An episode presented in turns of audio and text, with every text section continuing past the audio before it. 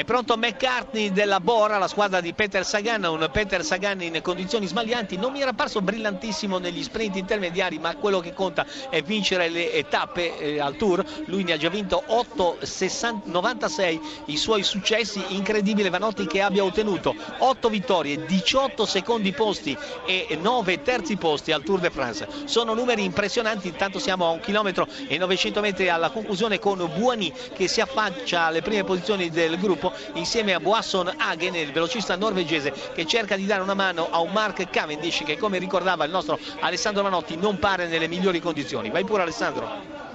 Sì, eh,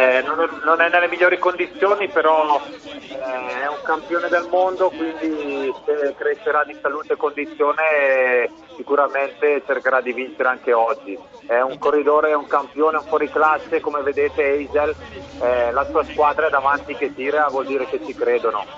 Intanto Sonny Colbrelli è finito nel prato, peccato, è stato sfortunato, ha perso l'occasione uh, perché Colbrelli aveva dimostrato di essere in buone condizioni di forma il velocista della Bahrain. Merida, attenzione, una caduta, una caduta l'ennesima, vediamo un po' chi è coinvolto, eh, ma intanto in testa al gruppo si è portato proprio nelle prime posizioni Peter Sagan in terza posizione, c'è stato un capitombolo generale con Renshaw, adesso è Stibar che eh, sta cercando di portare in avanti Rölands. Sagan è in buona posizione, gruppo che si è sfaldato, si è spezzato per questa rocambolesca eh, caduta, eh, mancano 700 metri alla conclusione, si gareggia da eh, 4 ore e 50 minuti, lanciata la volata per Greipel, vedo le maglie rosse della Lotto Saudal in grado di pilotare il capitano della loro formazione, c'è anche un Katiusha Alexander Christoph, c'è anche Greipel nelle prime posizioni ma c'è anche Peter Sagan che mi pare stia battezzando proprio la ruota del corridore della Katiusha